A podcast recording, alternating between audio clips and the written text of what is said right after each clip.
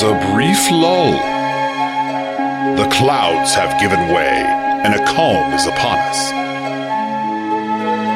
Now is the time to rest and learn.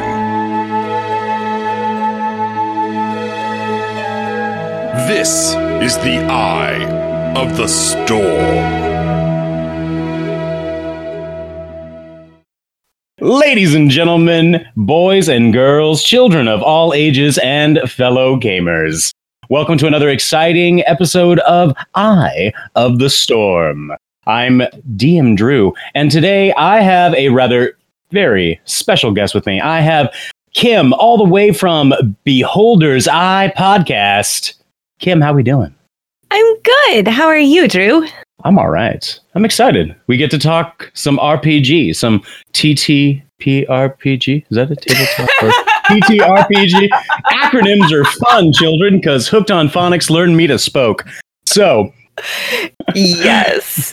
Letters are cool. Did I mention I teach English? This is even better. But do you seriously? I do. But it's summer, so I don't have to care. Well, there you go. So you can shut your brain off. You no longer know English. I can shut my brain off and let Netflix do the choosing for me. There you go. They're very good at it. Their algorithms are superb. Right. And the only math that I really have to add up is, when everyone is starting to roll their attack die. I mean, if you do it in Roll20, you don't even have to worry about that. Oh, isn't that a beautiful thing? Although half the time, some of the character sheets in Roll20 seem to be a bit iffy when trying to edit them and actually have them work. Like, they look amazing, but actually editing them can be a bit of a hassle. Sometimes. Mm-hmm, mm-hmm, sometimes, mm-hmm. Sometimes. So, Kim, tell us about Beholder's Eye. I want to hear all about Beholder's Eye. I joined them on episode 15, which apparently is a contractual thing because I also joined LCP on episode 14. But anyway, episode 15. So they are a lovely group of boys who got together, and Sam, actually, the guy who plays Margarine, he was the one who kind of like kicked everything off, and he and Alex were like, we could make a podcast. And so they did. Basically, they ended up gathering up Ben, who's Alex's brother, and then the lovely Brit, who is like all the charm and loveliness, and then eventually me. And yeah, we have a lot of fun. It's a nice, deep, dark world, but we try to keep it light as characters. So sometimes that juxtaposition is really fun. There you go. It sounds like a nice, good balance, honestly. I think it is. I think we do a really good job. Yeah, and I was listening to some of the one shots that were put on there. Ha ha ha ha ha! Which is even like a better segue now. Like the Side Eye Sister one, or the Side Eye Sister. That's the one I listened to. And then I think I started listening to the one where it was the Mushroom Kingdom? Oh my gosh, that was so much fun. Fun fact, Sam actually planned that because Alex, like Friday night, we record Saturdays at 3 my time, and Friday night at like 8, 9, Alex was like, I can't make it tomorrow, but we need content. So if somebody has a one shot or something, just do it.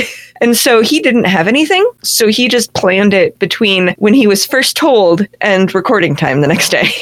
Sometimes that's all the time that you need, because if you have something already like half prepared or even have something printed out, really just breezing through a module will have you, down and ready. You don't need to have minis. You don't need to have anything ready. Yeah, everything homebrewed. You can do a one shot in no time flat. It's very true. Yeah. So, guys, if you haven't really kind of gathered from our little back and forth today, we're going to be discussing one shots and all that entails with them, the necessity of them, what they're good for, how they, could be very beneficial to a party, even, detrimental in some cases. And, really just all things D&D one shotty. We're going to have one shot of this, by the way. We're not even going to stop. We're not going to record over. We're going to do this in one shot. Oh, well, OK.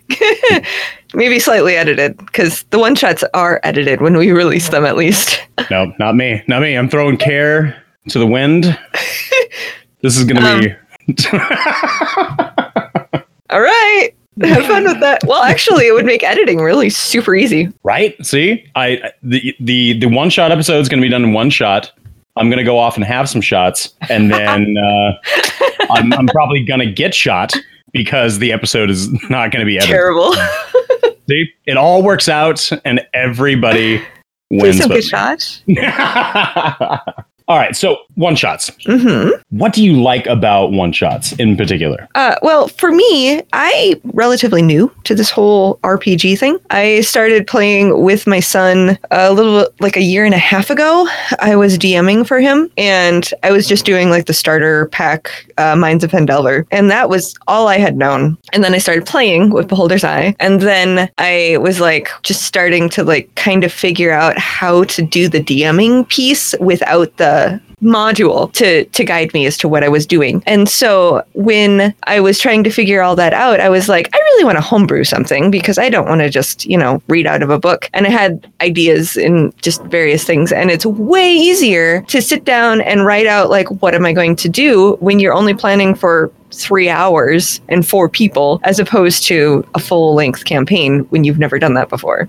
Right. No, that would definitely make it a lot easier because, I mean, even for someone like myself, like I've been playing and DMing D&D for around 20 years. And it's, even for me, making a homebrew campaign, it's so hard. It's so difficult because I'm more of like a big picture guy. Like I can tell you how it's all going to begin and how it's all going to end. But everything in the middle, like that's going to be incredibly wishy-washy. I know it's probably the most important part, but it's going to be like thrown into a blender and I'll find out later what comes out. Well, and the other fun thing about one-shots is that it doesn't matter. Like if your characters decide that they're just going to wander around town and like visit all the taverns, cool. You can still make that big bad come down and do whatever the big bad's going to do if you really, you know, they just feel like hanging at the busty maiden or whatever. Yeah, exactly. I mean, and it's almost the idea that there can be this carefree attitude that doesn't have like a sense of urgency as, you know, you have to go find the lich and you have to go, you know, stop the dragon. It's not going to come down to that. Like one of the most entertaining one-shots that I like to run, and it's not only something that you can do quickly on a whim, but normally is something that I do as an introduction to D&D for people who have never played before. And it's something that I learned from an old DM from a friend of mine, and he likes to go by Lord Scudley. He taught me of a one-shot called Orc and Pie. Orc and Pie is simply an old lady has lost her pie. It was stolen by an orc who went off into the woods. Go retrieve her pie for her. Oh, I mean, yeah. It's literally like it's a fetch quest. It's like it's a milk run type of errand thing. And it's a lot of fun. And really just you send out the adventurers. They go to a forest. They find a cabin. Inside the cabin, you will find an orc and his pet boar, and the pie is just sitting on the table, cooling, steam still coming off of the lightly flaky crust. And most of them are going to think, oh, just kill the orc and take the pie. This is going to be good. But you got the twist where it's not the orc that you need to worry about. It's the boar. It's the boar. The boar is what you need to be careful of. But it's fun because you can see players not only try to do things a little bit kookier or wackier because they know it's not going to have any ill effect on like the main game. And these might not even be their actual characters. So they're going to do things wonky, dangerous, silly. I've had a player simply mage hand the pie out the window. Oh, sure. And then they, you know, stuck the fighter's sword through the door, like on the other side of the door to lock it. And they went back. They went back, and it's like cool. Other that people is a solution. Like yeah, it's one and done, and they can get the basics of D&D down and still have fun with it. Yeah, and I really like it for the teaching aspect because it also gives some people who don't quite know if they're into this, like just a taste without being like, well, now I have to commit to coming every week for I don't know how long. And, you know, like it can be a major commitment if you're not sure what you're doing or that you want to do this. It's awesome to be able to be like, okay, come on over. We'll gather a few people. We'll do this one time thing. And if you like it, we'll make you a character for the main game. And then you can jump in that. And like as a teaching tool for certain things, it's a fantastic aspect to like delve into, where you can not only, if someone is brand new to the game, they want to learn the basics, they want to, you know, learn about certain encounters or anything like that. It's even better where you as a DM, not only having obviously the adventure prepped or even semi-prepped, but to make it such an ease on new players. Good gosh, have pre-generated characters already made. That too.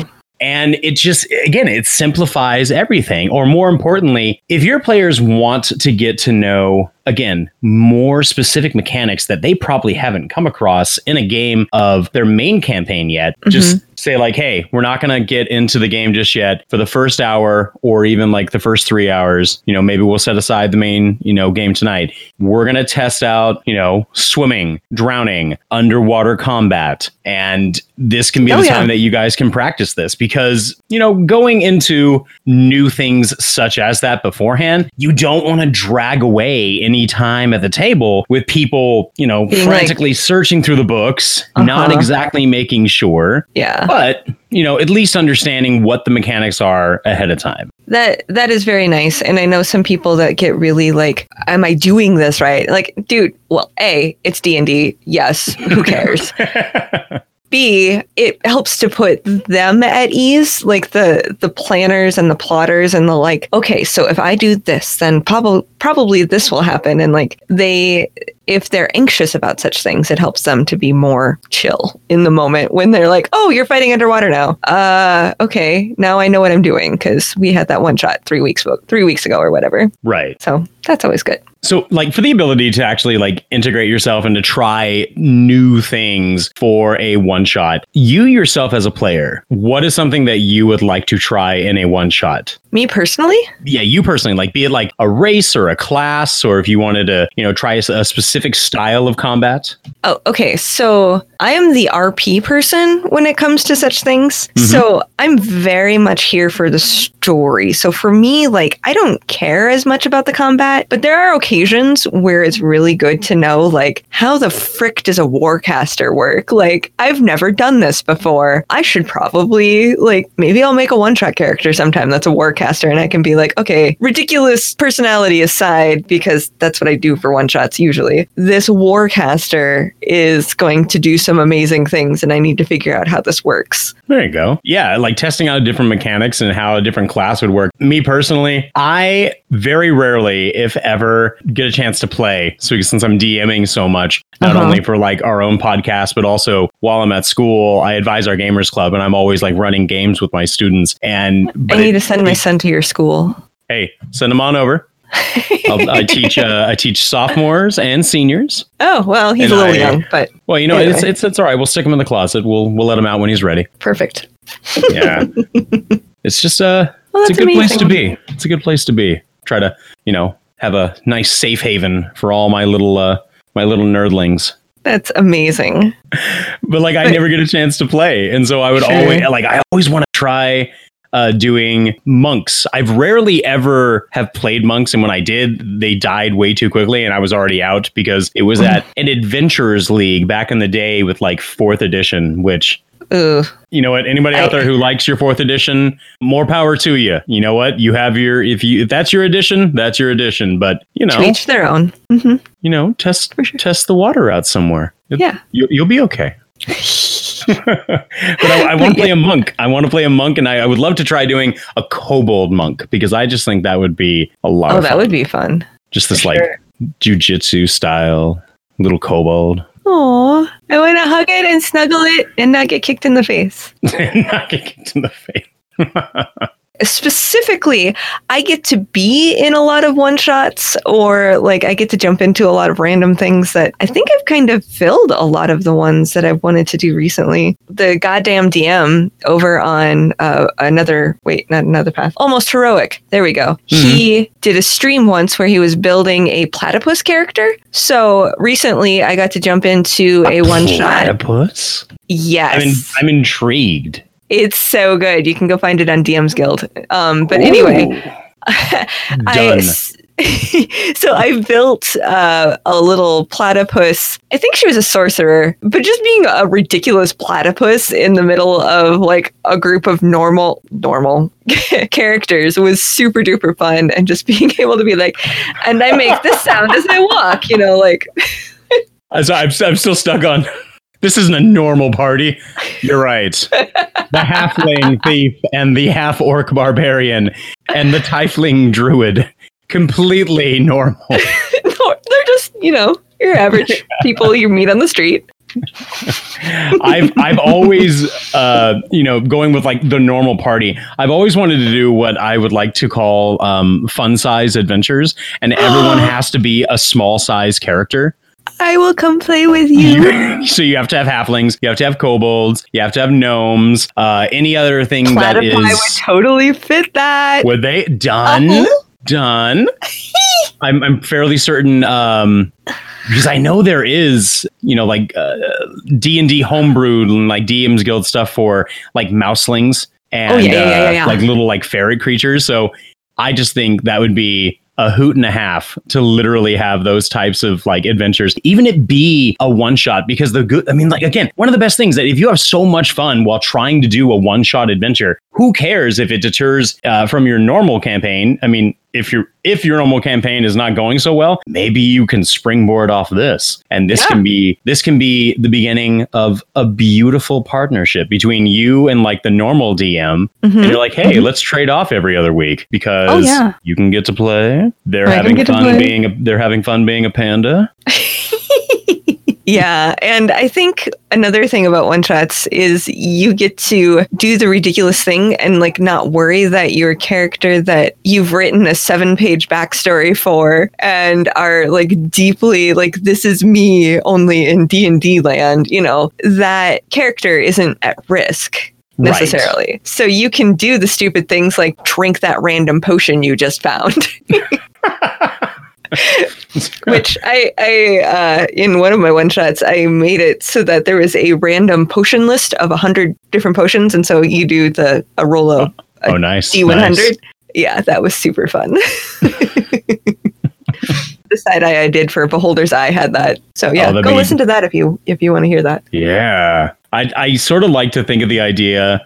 If you would ever have like a hard way of explaining one shots to people, just tell them it's like sitting down and watching a single episode of like your favorite cartoon, because it's one solid, you know, story arc in like a 25-minute, you know, time capsule, and then they all come back to the you know, the happy ending. Yeah, ready for something new at the beginning of the next day. Maybe happy. Maybe happy ending. Also very fun. I've not actually seen a TPK yet, but really, you are very fortunate. Well, technically, anyway, they came back, but yeah, like they died and they came back. Yeah, because you know, DMs can do that. Yes. We have magical abilities. We are wise, gracious. Let me. The fun thing about it is like that monkey's paw was already in the draw, but you know, maybe allowing it to do more than it should have. You don't want to kill off your characters immediately if you can avoid it. He was already down, and I'm like, Jesus, what are we, like 3 episodes in? What happened? No. Yeah, but you're right. Like doing one shots, having care cast to the wind, you don't have to worry about main characters dying out and having a big issue with it. And it's I personally think that they're a lot of fun. I think it can also like de-stress and, you know, take away the, you know, the edge of trying to be serious all the time. And again, like you said, like worrying that every action is going to be detrimental. Exactly. To the overall story. Or to your character's health. Yes. Yeah, and like the party dynamics too in a one shot are normally a lot, usually more carefree, but a little bit lighter, Yeah. You don't have to be so dramatic. No, and it's definitely one of those issues where as a DM, there is always the case of the players calling in the you know, the remaining 10 minutes before the game starts and I can't make it or anything like that. Yeah, I mean, if they cancel on the game, or if you know they're not going to there, and but like the two like hardcore regulars are definitely going to be there, then cool. As like a responsible DM, like have that one shot in your back pocket, or have one of the players just be ready with it always, just in case. And we always did that. We always like I always did that with my face-to-face tabletop group. I always did that with my students' face-to-face tabletop group, because kids have other activities to go do, and I would always have, you know, two or three other things just at the ready, and it's not going to hurt anything. It's just going to be fun. And the planning to them doesn't necessarily have to be, you know, like what you were saying before, like you could literally open up the monster manual and go, this is the big bad end guy. They're starting in a tavern. Oh, and then just completely make it up on the fly. Oh, exactly. Like you don't need to have like elaborate backstories for it.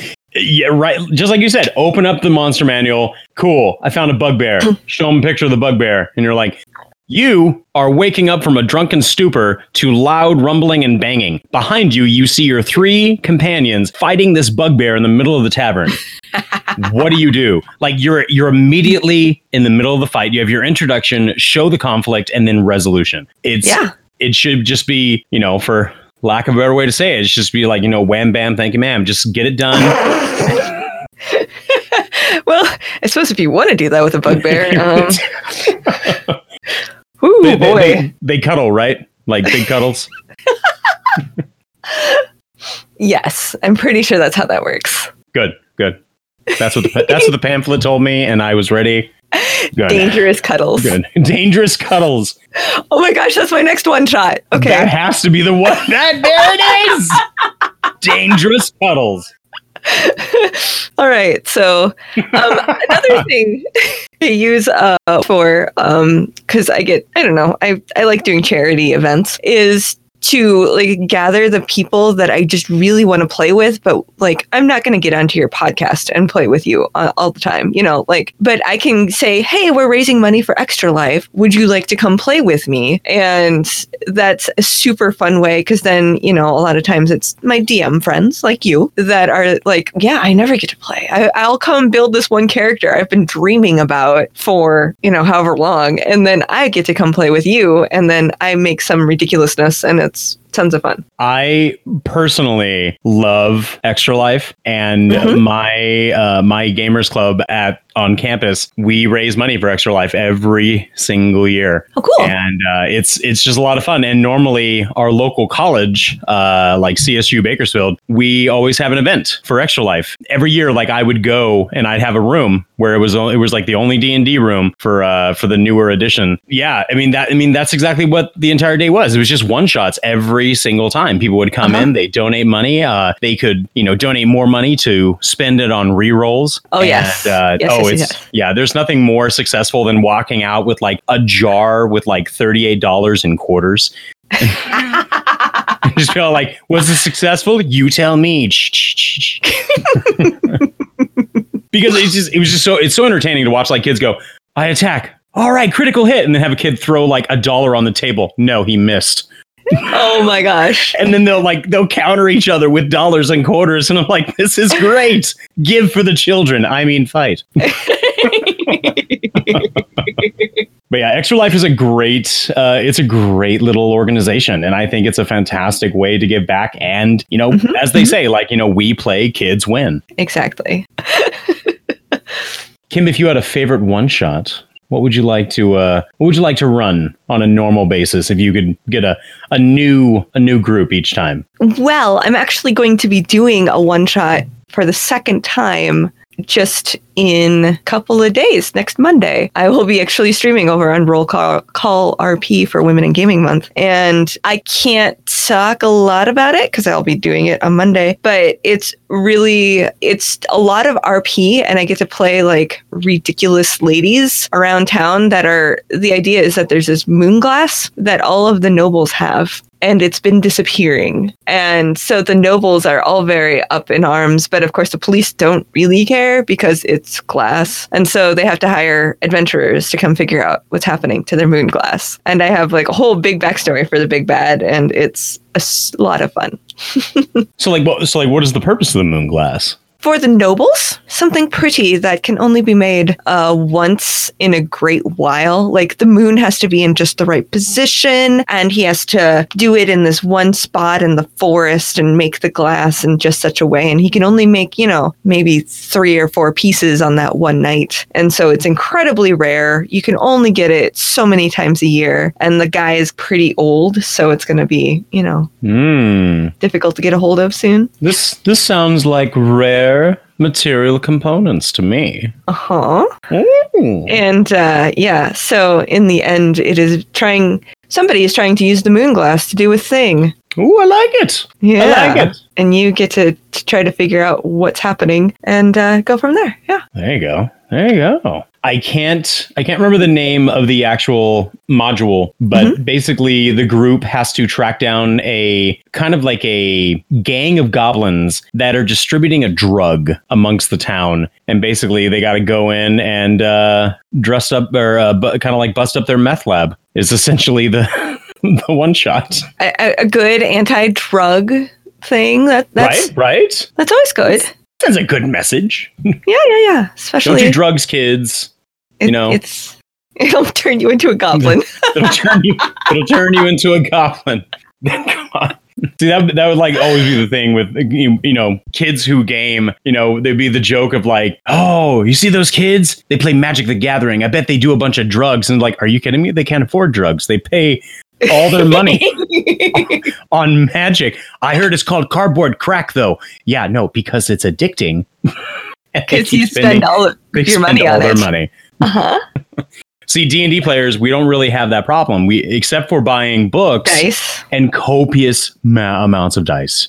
Dice, so many dice. Yeah. It used to be the case that I would spend money on miniatures, but eventually I was like, no, I'm just gonna draw things, and personally I'm not gonna go spend money on like 40 different goblins. Oh, what's that? Like tiny little green D6s? Yes, I will buy. They're so cute. I'll buy 20 of them, and those are now my goblins. Yes. Yeah, because like, man, minis, even though tiny, intricate little formed pieces of plastic, ridiculously expensive at times. Yeah. The 3D printing of minis is quite the thing to get into if you can manage it. I have a friend who has a 3D printer. He printed up an like a little ogre, and it actually came out not bad. Yeah. You can do very well with those. He wanted to try and get some of the, not Dwarven Forge schematics, but was it Hero Forge? It was something where it was similar to Dwarven Forge like terrain, but he was going to try and be printing up his own terrain. Do you have a favorite moment from a one shot? In the one that I just ran. Mm-hmm. Side Eye Sisters it's already been released, so I can just talk about it. So there are mobile trees that are kind of sentient, and in the end fight, one of the characters basically seduced a tree. Instead of fighting, she just like got all up in its business and then like climbed up on it and like rode it into battle. It was really funny. God, that would be fun. Is that your tree ant? Yep. Yep, my Spriggan. It's amazing. And she was a hoot of a character anyway, but just like, that's another thing as a DM running a one shot. Like, you can also allow for more rule bending than you would normally allow. Because why not? So yeah, you want to use your persuasion to try to convince this tree to let you ride it? Sure, why not? Right. Otherwise, like, normally it wouldn't be working. And, you know, for now, it's, you know, definitely for shits and giggles. Just, you know, let it happen. Exactly. Just. For one of my campaigns that I did for my kids, I gave them I told them it was a one shot, just for fun. And I said, take your same characters, but level them all the way up to level 15. Ooh. And they're like, oh my God, yeah, this is great. Oh man. So they leveled them all the way up. And then I told them that, you know, they were coming back together as, you know, years down the road. And then one of them decided to bring up the fact that they found like a really sacred artifact, and that I had them draw from the Deck of Many Things. And are you aware of the Deck of Many Things? Oh, yes. Okay, good. I have one somewhere. Oh, good.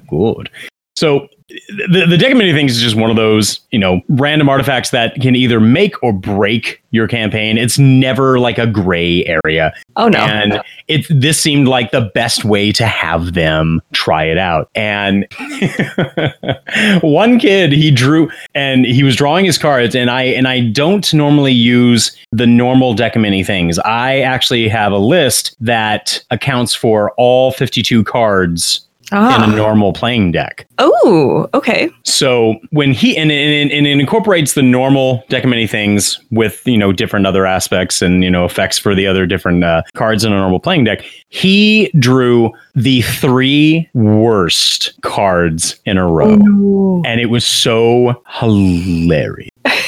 So the first one he drew, all his magic items immediately went away. And since the cards activate in sequence as they're drawn, so he drew the one where all of his magic items immediately go away. Sure. The next one, his soul is sent to like an extra planar prison. Oh, which I think is the Donjon. Oh, sure. Okay. And then the third one that was drawn, his body is then sent somewhere else.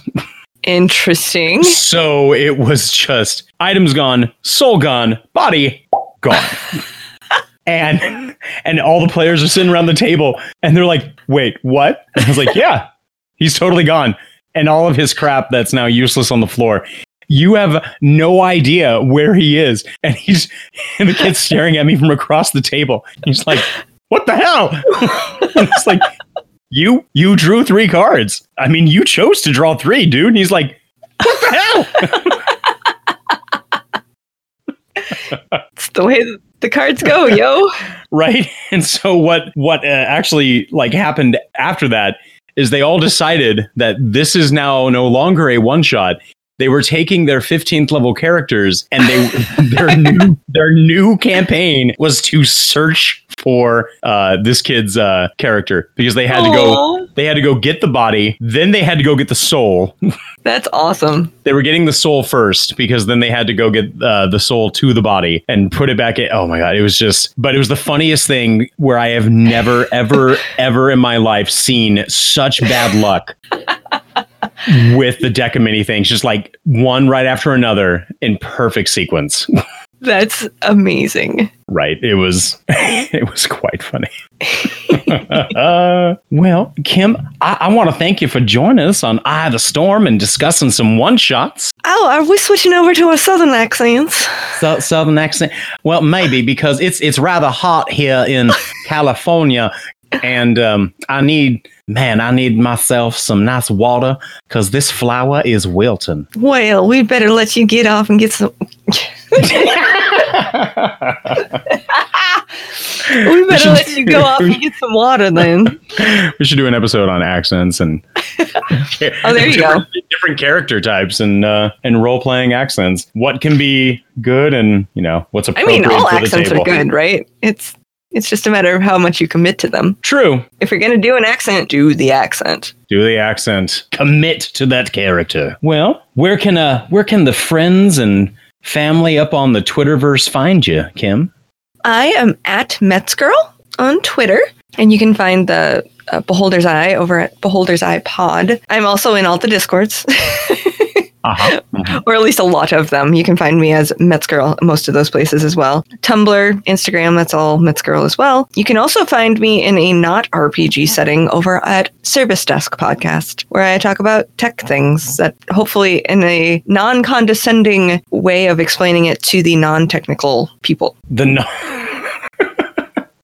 know, like your brother who like really thinks that if you just plug it in, it should work. Like, you know, here, have a little bit more knowledge. This is how this works. But thankfully, they come to you and they get excellent service and, you know, a great disposition. Yeah. All right, guys, thank you for joining us for Eye of the Storm for our one-shot adventures discussion. Join us next week as we continue our adventures with our intrepid heroes and Crit Storm cast. And in another 2 weeks, I'll be back with more topics to tantalize those role-playing taste buds for another episode of Eye of the Storm. So remember to keep those dice hot and to be kind to your players. Say goodbye, Kim. Bye, Kim. Oh my gosh. Thank you for weathering the storm with us. Follow us on Facebook, Twitter, and Instagram at Crit Storm Cast. Rate and review on Apple Podcast, and please recommend us to your friends. Look to the horizon for more crit storms.